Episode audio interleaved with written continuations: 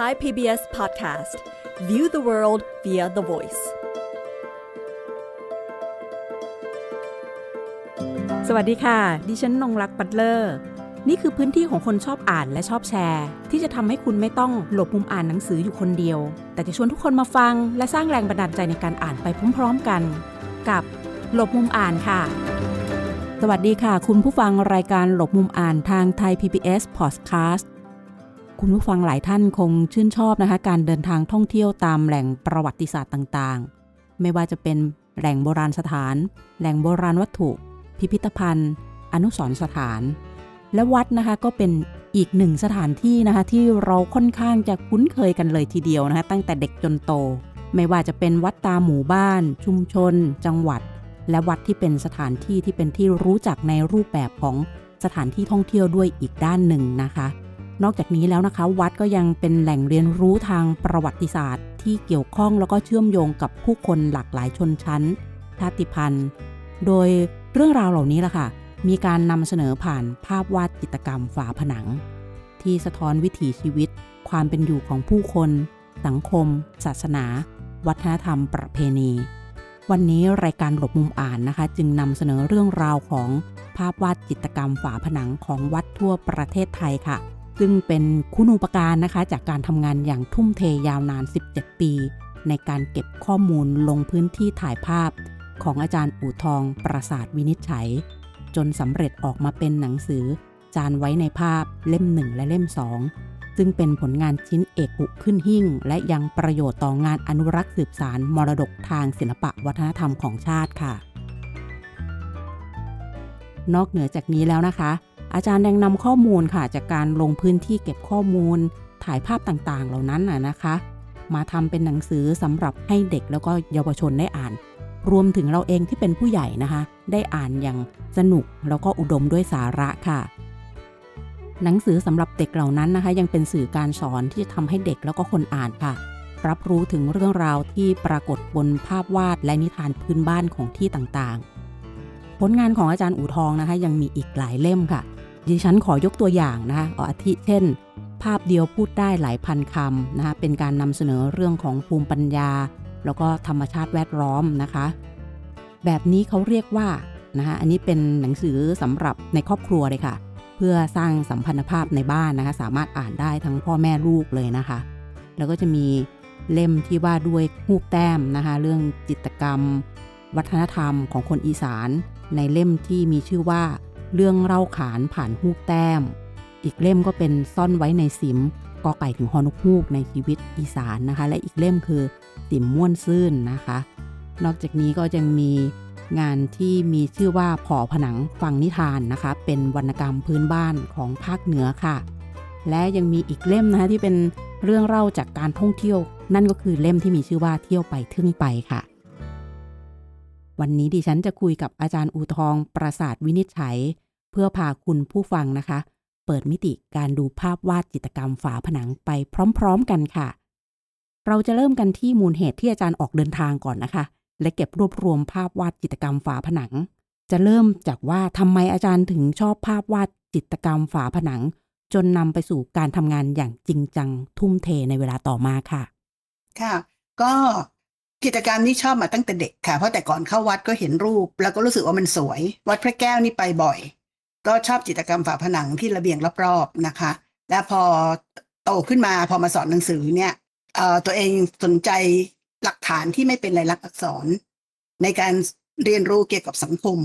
ซึ่งหลักฐานที่ไม่เป็นลายลักษณ์อักษรเนี่ยมันหายาก แต่ว่าแหล่งใหญ่ ๆ มากๆ เลยคือจิตกรรม ก็เริ่มใช้จิตกรรมในการเป็นข้อมูลในการสอนหนังสือ หลังจากที่ได้ลงพื้นที่ไปตามที่ต่างๆนะคะอาจารย์ในช่วงเริ่มต้นนี้มีปัญหาคลุกคลักอะไรบ้างแล้ว จากเสน่ห์เดิมที่เราอาจจะเคยเห็นแค่วัดไม่กี่วัดทีเนี้ยไปทั่วเลยทั่วประเทศค่ะเสน่ห์ที่ค้นเจอมีอะไรบ้างคะนอกเหนือจากภาพวาดจิตรกรรมฝาผนังที่เราตั้งใจจะไปดูอยู่แล้วแหละ แล้วนอกเหนือจากนั้นอาจจะเป็นบรรยากาศอะไรต่างๆ ที่ประสบพบเจอค่ะ ก็จิตรกรรมฝาผนังเนี่ยค่ะมันเป็นเสน่ห์ในตัวเองอยู่แล้ว ในการที่จะไปมองหาว่ามันมีอะไรบ้างที่ซ่อนอยู่ในเรื่อง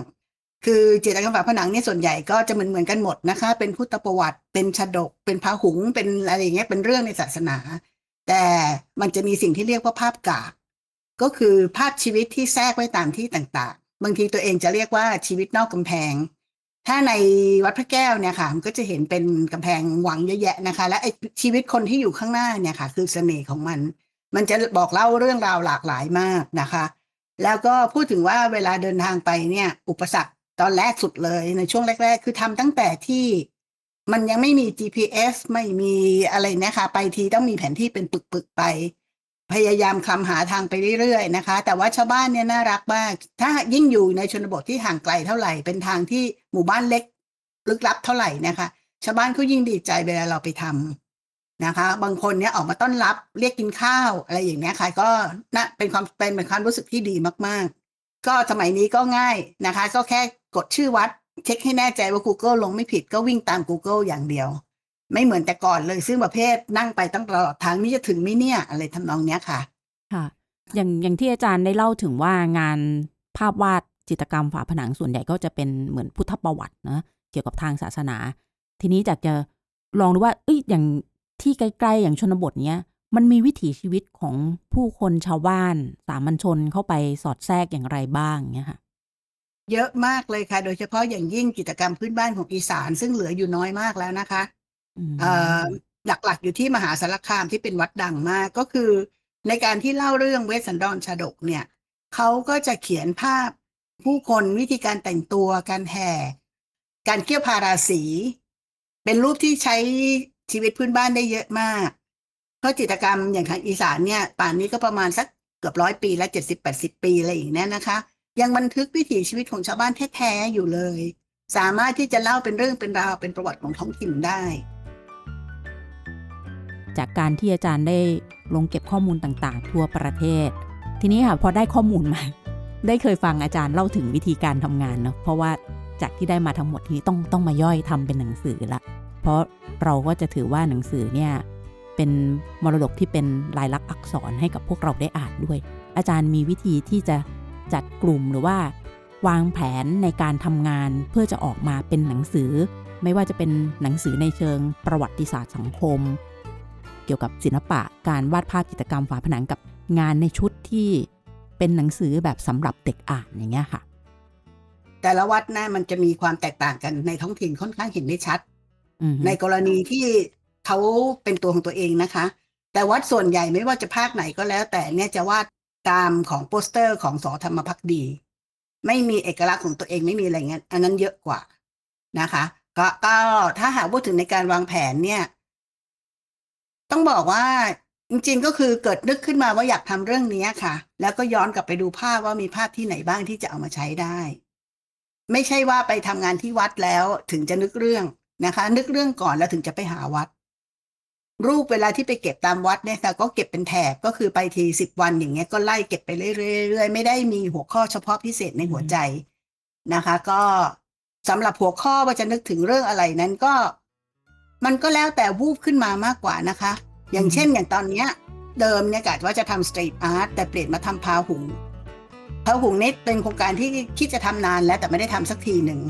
นะคะพอถึงเนี่ยอย่างจังหวะอย่างเนี้ยก็จะนึกถึงพาหุงซึ่ง มันพูดถึงชัยชนะของพระพุทธเจ้าซึ่งเป็นชัยชนะที่เป็นมงคล คือชนะแล้วผู้แพ้ยอมรับนับถือด้วยใจจริง แล้วก็วิธีที่การที่ท่านใช้มันจะมีความหลากหลาย เพราะฉะนั้นปีนี้ตอนนี้ยกำลังทำอยู่เนี่ยก็คือพาหุงเนี่ยค่ะอันนี้เป็นตัวอย่างเลยอย่างเช่น อย่างตอนที่ทำใต้ร่มธงไทยนี่ก็มีความรู้สึกว่า ดีจังเลยนะ ตอนนั้นดีใจมากที่ประเทศไทยไม่แตกแยก เพราะว่าตอนนั้นมีข่าวต่างประเทศเยอะมากว่า กีดกันไล่ฆ่ากัน คนผิวเหลืองก็ไม่ได้ คนศาสนามุสลิมก็ไม่ได้อย่างเนี้ยค่ะ ก็นึกถึงดีใจว่าประเทศไทยเนี่ยมันเป็นประเทศที่ต้อนรับทุกชาติทุกศาสนา ก็เลยทำใต้ร่มธงไทยขึ้นมา เพื่อบอกว่าชาติเราเนี่ยมันเป็นอย่างนี้นะมาตั้งนานแล้วด้วย อย่าเสียเอกลักษณ์นี้ไปเลย คืออย่ามานั่งเกลียดชังกัน เพียงเพราะว่าเขาถือศาสนาต่างกัน เป็นเพราะเขาเชื้อชาติต่างกัน อันนี้ก็พูดถึงแรงบันดาลใจที่มาของหนังสือแต่ละเล่ม เนี่ยค่ะ อย่างตัวที่จะเป็นวรรณกรรมพื้นบ้านนะคะ ตามภาคเหนือหรือว่าภาคอีสานอย่างนี้ค่ะอาจารย์เอิ่มอาจารย์ใช้วิธีการเล่าเรื่องยังไง แบบคงโครงไว้แล้วการนำเสนออย่างเงี้ยค่ะอาจารย์ คือถ้าเป็นนิทานเนี่ยนะคะ เราทำจากวัดเดียวในแต่ละเรื่อง เพราะฉะนั้นก็ต้องเลือกวัดที่มีเนื้อหาเยอะ แล้วก็รูปสมบูรณ์พอที่จะมาเล่าให้เด็กฟังได้ ต้องยอมรับว่าถ้ารูปเลอะเลือนเนี่ย ต่อให้เรื่องสนุกยังไงเด็กก็ไม่ชอบ นะคะ เพราะฉะนั้นเวลาถ้าเป็นนิทานเนี่ยค่ะ ก็จะคิดถึงวัดก่อนว่ามันมีเรื่องอะไรที่มันต่อเนื่องกันพอ ที่จะเล่าเป็นเป็นเรื่องเป็นราวได้ พอผนังเนี่ยทำได้สองครั้งที่จริงทำครั้งที่สามก็ยังได้เพราะภาคเหนือเนี่ยมีวัดที่เขียนถึงจิตรกรรมไว้ สมบูรณ์ สวยงามมากพอที่จะทำเป็นเล่มที่สามได้นะคะ แต่ว่าอย่างฮูบแต้มเนี่ยของอีสานเนี่ยไม่มีแล้วทำเล่มเดียวจบ เพราะว่า เรื่องเล่าของอีสานที่ทานพื้นบ้านมีไหมมี แต่มีอย่างละนิดอย่างละหน่อยไม่ต่อเนื่องกัน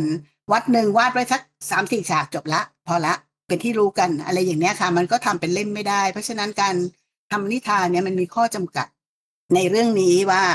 เอ่อรูปที่มีมันจะพอไหม มันจะเล่าได้ไหม ยกตัวอย่างอย่างเล่มที่สองที่ทำเพาผนังอีกครั้งนอกเนี่ย เล่าเรื่องของคัทกุมารจากวัดภูมินน่านนะคะ จริง ๆ แล้ว เรื่องอีกวัดที่หนองบัวเนี่ย มันสนุกกว่า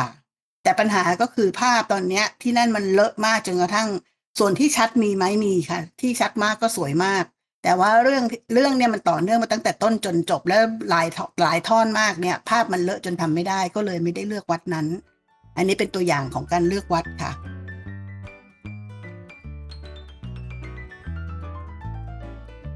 การเดินทางไปที่ต่างๆนะคะอาจารย์อย่างที่เคยฟังสัมภาษณ์ของอาจารย์นะคะ ก็จะเล่าถึงในแง่ที่ว่ามันมันก็มีข้อห่วงกังวลแหละสำหรับในปัจจุบัน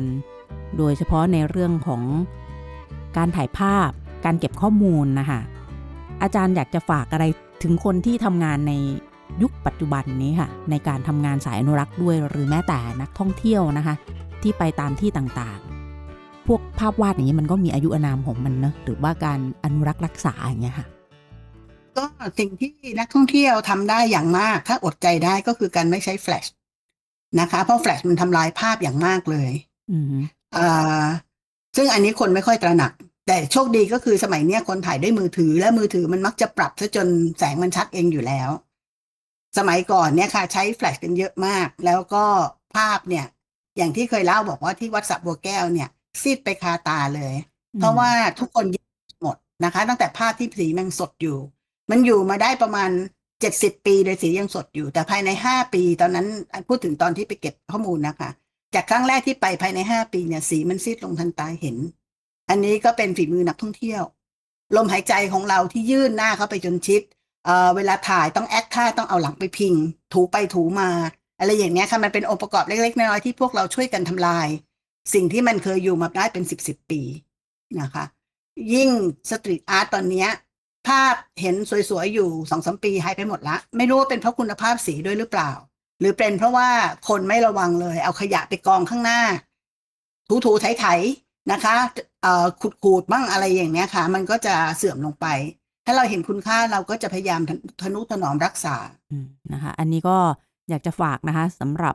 หลาย ๆ ท่านนะคะ ที่ ไปเที่ยวตามวัดหรือว่าตามสถานที่โบราณสถานโบราณวัตถุต่างๆนะคะในเรื่องข้อพึงระวังนะคะ เพราะว่าไม่ว่าจะเป็นลมหายใจของเรานะคะ แสงจากแฟลชนะคะ มีผล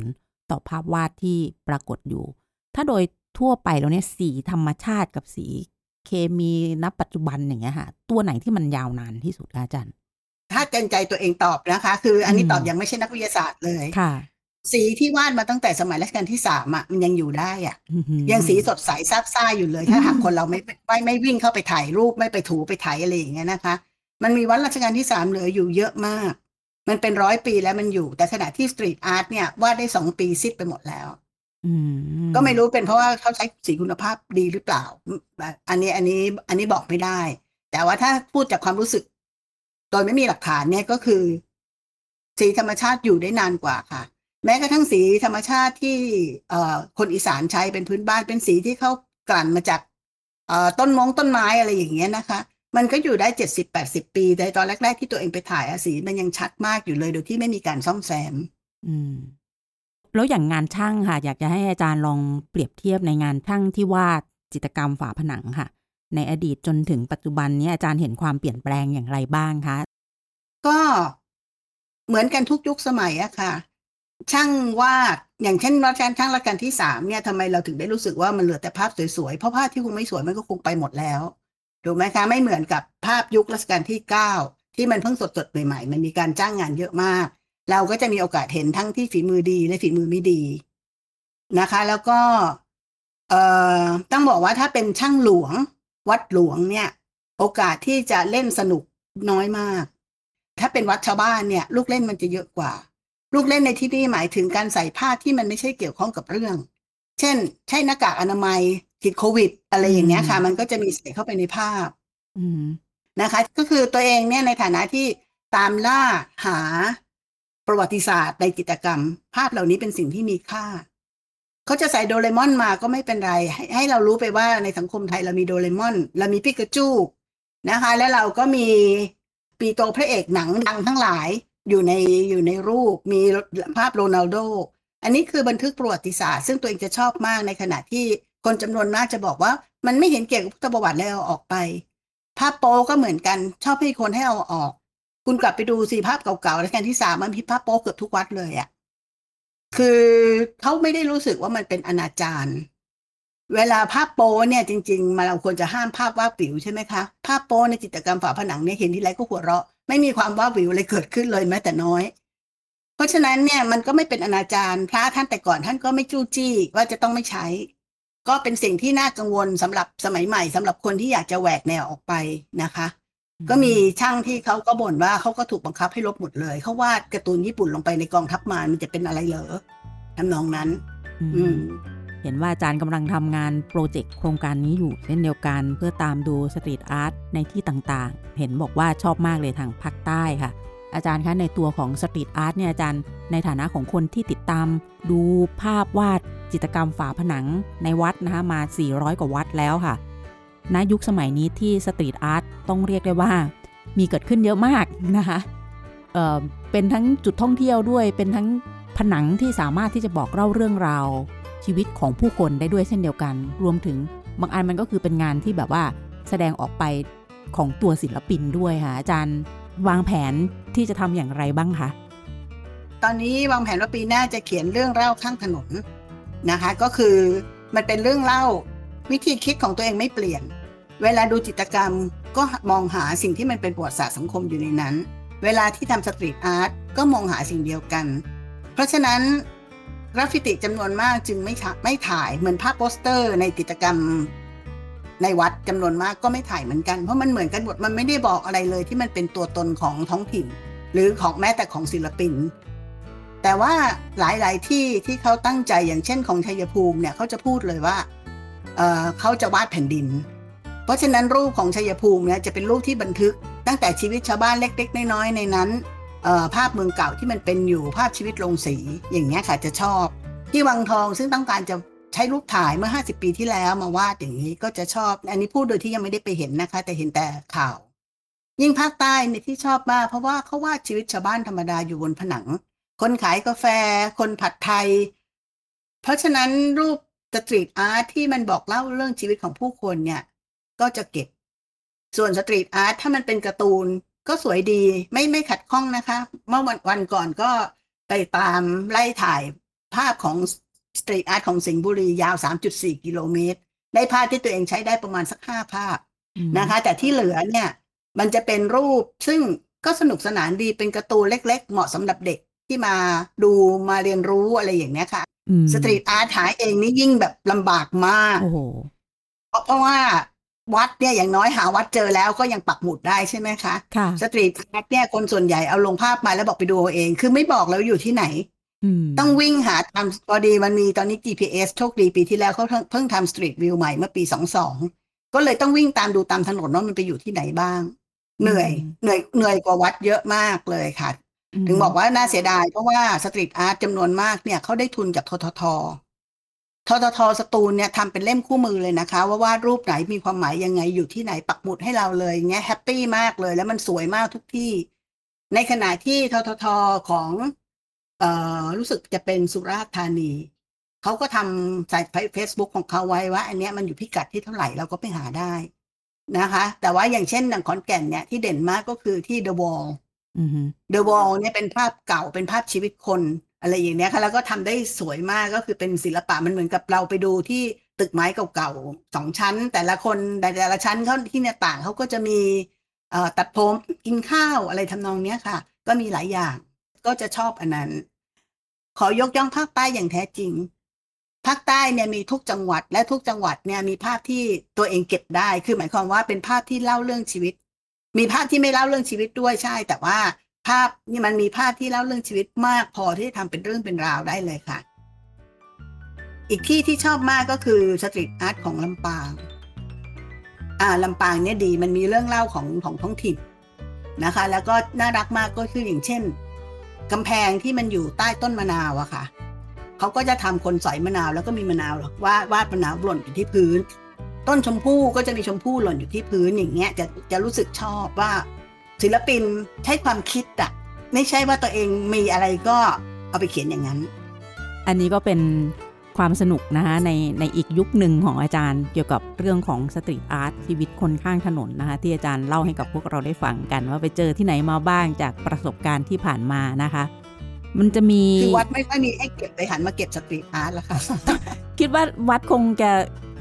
ครบ เหลือน้อยมากเลยที่ยังไม่ที่ยังไม่ได้เก็บเนี่ยวันนั้นใช่ก็ไหมไปคะทั้งทีก็ต้องเอาไปเก็บ street art แล้ว ค่ะ แล้วโดยส่วนตัวจากที่อาจารย์ไปมา 400 กว่าวัดนะคะจะไม่ถามว่าชอบวัดไหน แต่อยากจะทราบว่า โดยความรู้สึกส่วนตัวเนี่ยชอบของวัดทางภูมิภาคไหน ตอบไม่ได้เลยค่ะอืมเพราะวัดในดวงใจนี้มีอยู่ทุกภาค อืมเอ่อเพราะว่าเอ่อความเป็นตัวของตัวเองก็มีอยู่ทุกภาคเหมือนกันอืม นะคะภาคที่อาจจะเรียกว่าเราชอบน้อยที่สุดคือภาคกลางมั้งเพราะมันอาจจะไม่มีอะไรเด่น ภาคเหนือก็มีลายเส้นของภาคเหนือ ภาคอีสานมีพื้นบ้านของอีสาน ภาคใต้มีลายเส้นอย่างวัดชนทาราที่เห็นปุ๊บรู้เลยว่าคือวัดนี้เพราะไม่มีที่อื่นในโลกนี้ที่วาดแบบนี้อะไรทำนองเนี้ยค่ะ แต่วัดทางภาคกลางมีไหมที่เป็นหนึ่งในดวงใจก็มีอย่างวัดคงคารามที่ราชบุรีก็เป็นหนึ่งในดวงใจอืมอ่าเพราะฉะนั้นก็ชอบหมดมั้งคะค่ะไม่รู้ จะจำกัดความว่ายังไงค่ะอืม400กว่าวัดนี่ก็ถือว่าอาจารย์พอใจเต็มที่แล้วใช่ไหมคะค่ะพอใจที่ที่ตัวเองทำมา แต่ว่าทั้งหมดเนี่ยต้องขอบคุณเพื่อน ที่เคยบอกว่าไม่เคยรู้สึกว่าเพื่อนเป็นเพื่อนก็คือ ไม่ได้รู้สึกว่าเข้าไปในฐานะเพื่อน เข้าไปในฐานะแรงงานที่ช่วยเหลือเราอย่างเต็มอกเต็มใจมากนะคะ ก็มีความสุขทุกครั้งที่ไปนี่ก็เพิ่งกลับมาจากอีสานค่ะอย่างนี้ยค่ะ ก็ ก็ยังมีให้เที่ยวได้เรื่อยๆ แล้วก็มีเพื่อนที่น่ารักเรื่อยๆ เหมือนกันค่ะอืมอาจารย์ก็ยังได้เที่ยววัดแบบเที่ยวไปทึ่งไปใช่ไหมเหมือนกับงานหนังสืออีกเล่มที่อาจารย์เขียนอันนั้นจะเป็นการใช่ท่องเที่ยวจากต่างประเทศใช่ไปอีสานคราวเนี้ยไม่น่าเชื่อไปเจอวัดหนึ่งอึ้งไปเลยอืมเกิดจำชื่อวัดไม่ได้เลยคือ คือคราวนี้มีวัดที่สวยๆมากหลายวัดเลยค่ะค่ะจนจำชื่อสลับกันหมดแต่วัดเนี้ยโอ้โหวาดสวยเลยได้ขนาดนี้ ไม่เคยรู้เลยว่า คืออีสานเนี้ยไปหลายรอบแล้ว และอันเนี้ยละเลยมาตลอดต รงแถวเนี้ยนะคะ พอไปเจอโอ้โหสวยจังเลยถูกใจอะไรเงี้ยมันก็ยังได้ทึ่งได้เรื่อยๆอะค่ะ ค่ะค่ะอืมนะคะ วันนี้นะคะก็ได้ฟังเรื่องราวนะคะ สุดทึ่งเลยนะคะ ในเรื่องของภาพวาดจิตรกรรมฝาผนังตามวัดต่างๆ ทั่วประเทศไทยนะคะ อาจารย์ได้แจ้งให้พวกเราได้ทราบแล้วนะคะ 400 กว่าวัดนะคะ แล้วก็ก็ยังมีความทึ่งอยู่นะคะ ในการที่เดินทางไปตามที่ต่างๆ โดยเฉพาะอย่างยิ่งการได้เดินทางไป พร้อมๆ กับเพื่อนๆด้วย ซึ่งเพื่อนๆก็ช่วยในเรื่องของการทำงานด้วยเช่นเดียวกันนะคะ และการทำงานซึ่งมีความทันสมัยขึ้นมาอีกหน่อยตรงกับยุคตอนนี้นั่นก็คือในเรื่องของการเก็บรวบรวมข้อมูลของสตรีทอาร์ตนะคะ วันนี้นะคะ รายการลงมุมอ่านของไทย PBS Podcast นะคะ ก็ต้องขอขอบพระคุณนะคะ อาจารย์อู่ทองประสาทวินิจฉัยที่มาร่วมพูดคุยกับรายการค่ะ และทำให้เราทึ่งและก็สนุกไปกับภาพวาดจิตรกรรมฝาผนังค่ะ และฝากติดตามนะคะ ผลงานของอาจารย์ด้วยค่ะ วันนี้ขอลาคุณผู้ฟังไปก่อนนะคะ สวัสดีค่ะ หากมีหนังสือดีๆ ที่อยากมาแชร์กัน มาบอกกับเราได้นะคะ แล้วกลับมาหลบมุมอ่านด้วยกันค่ะ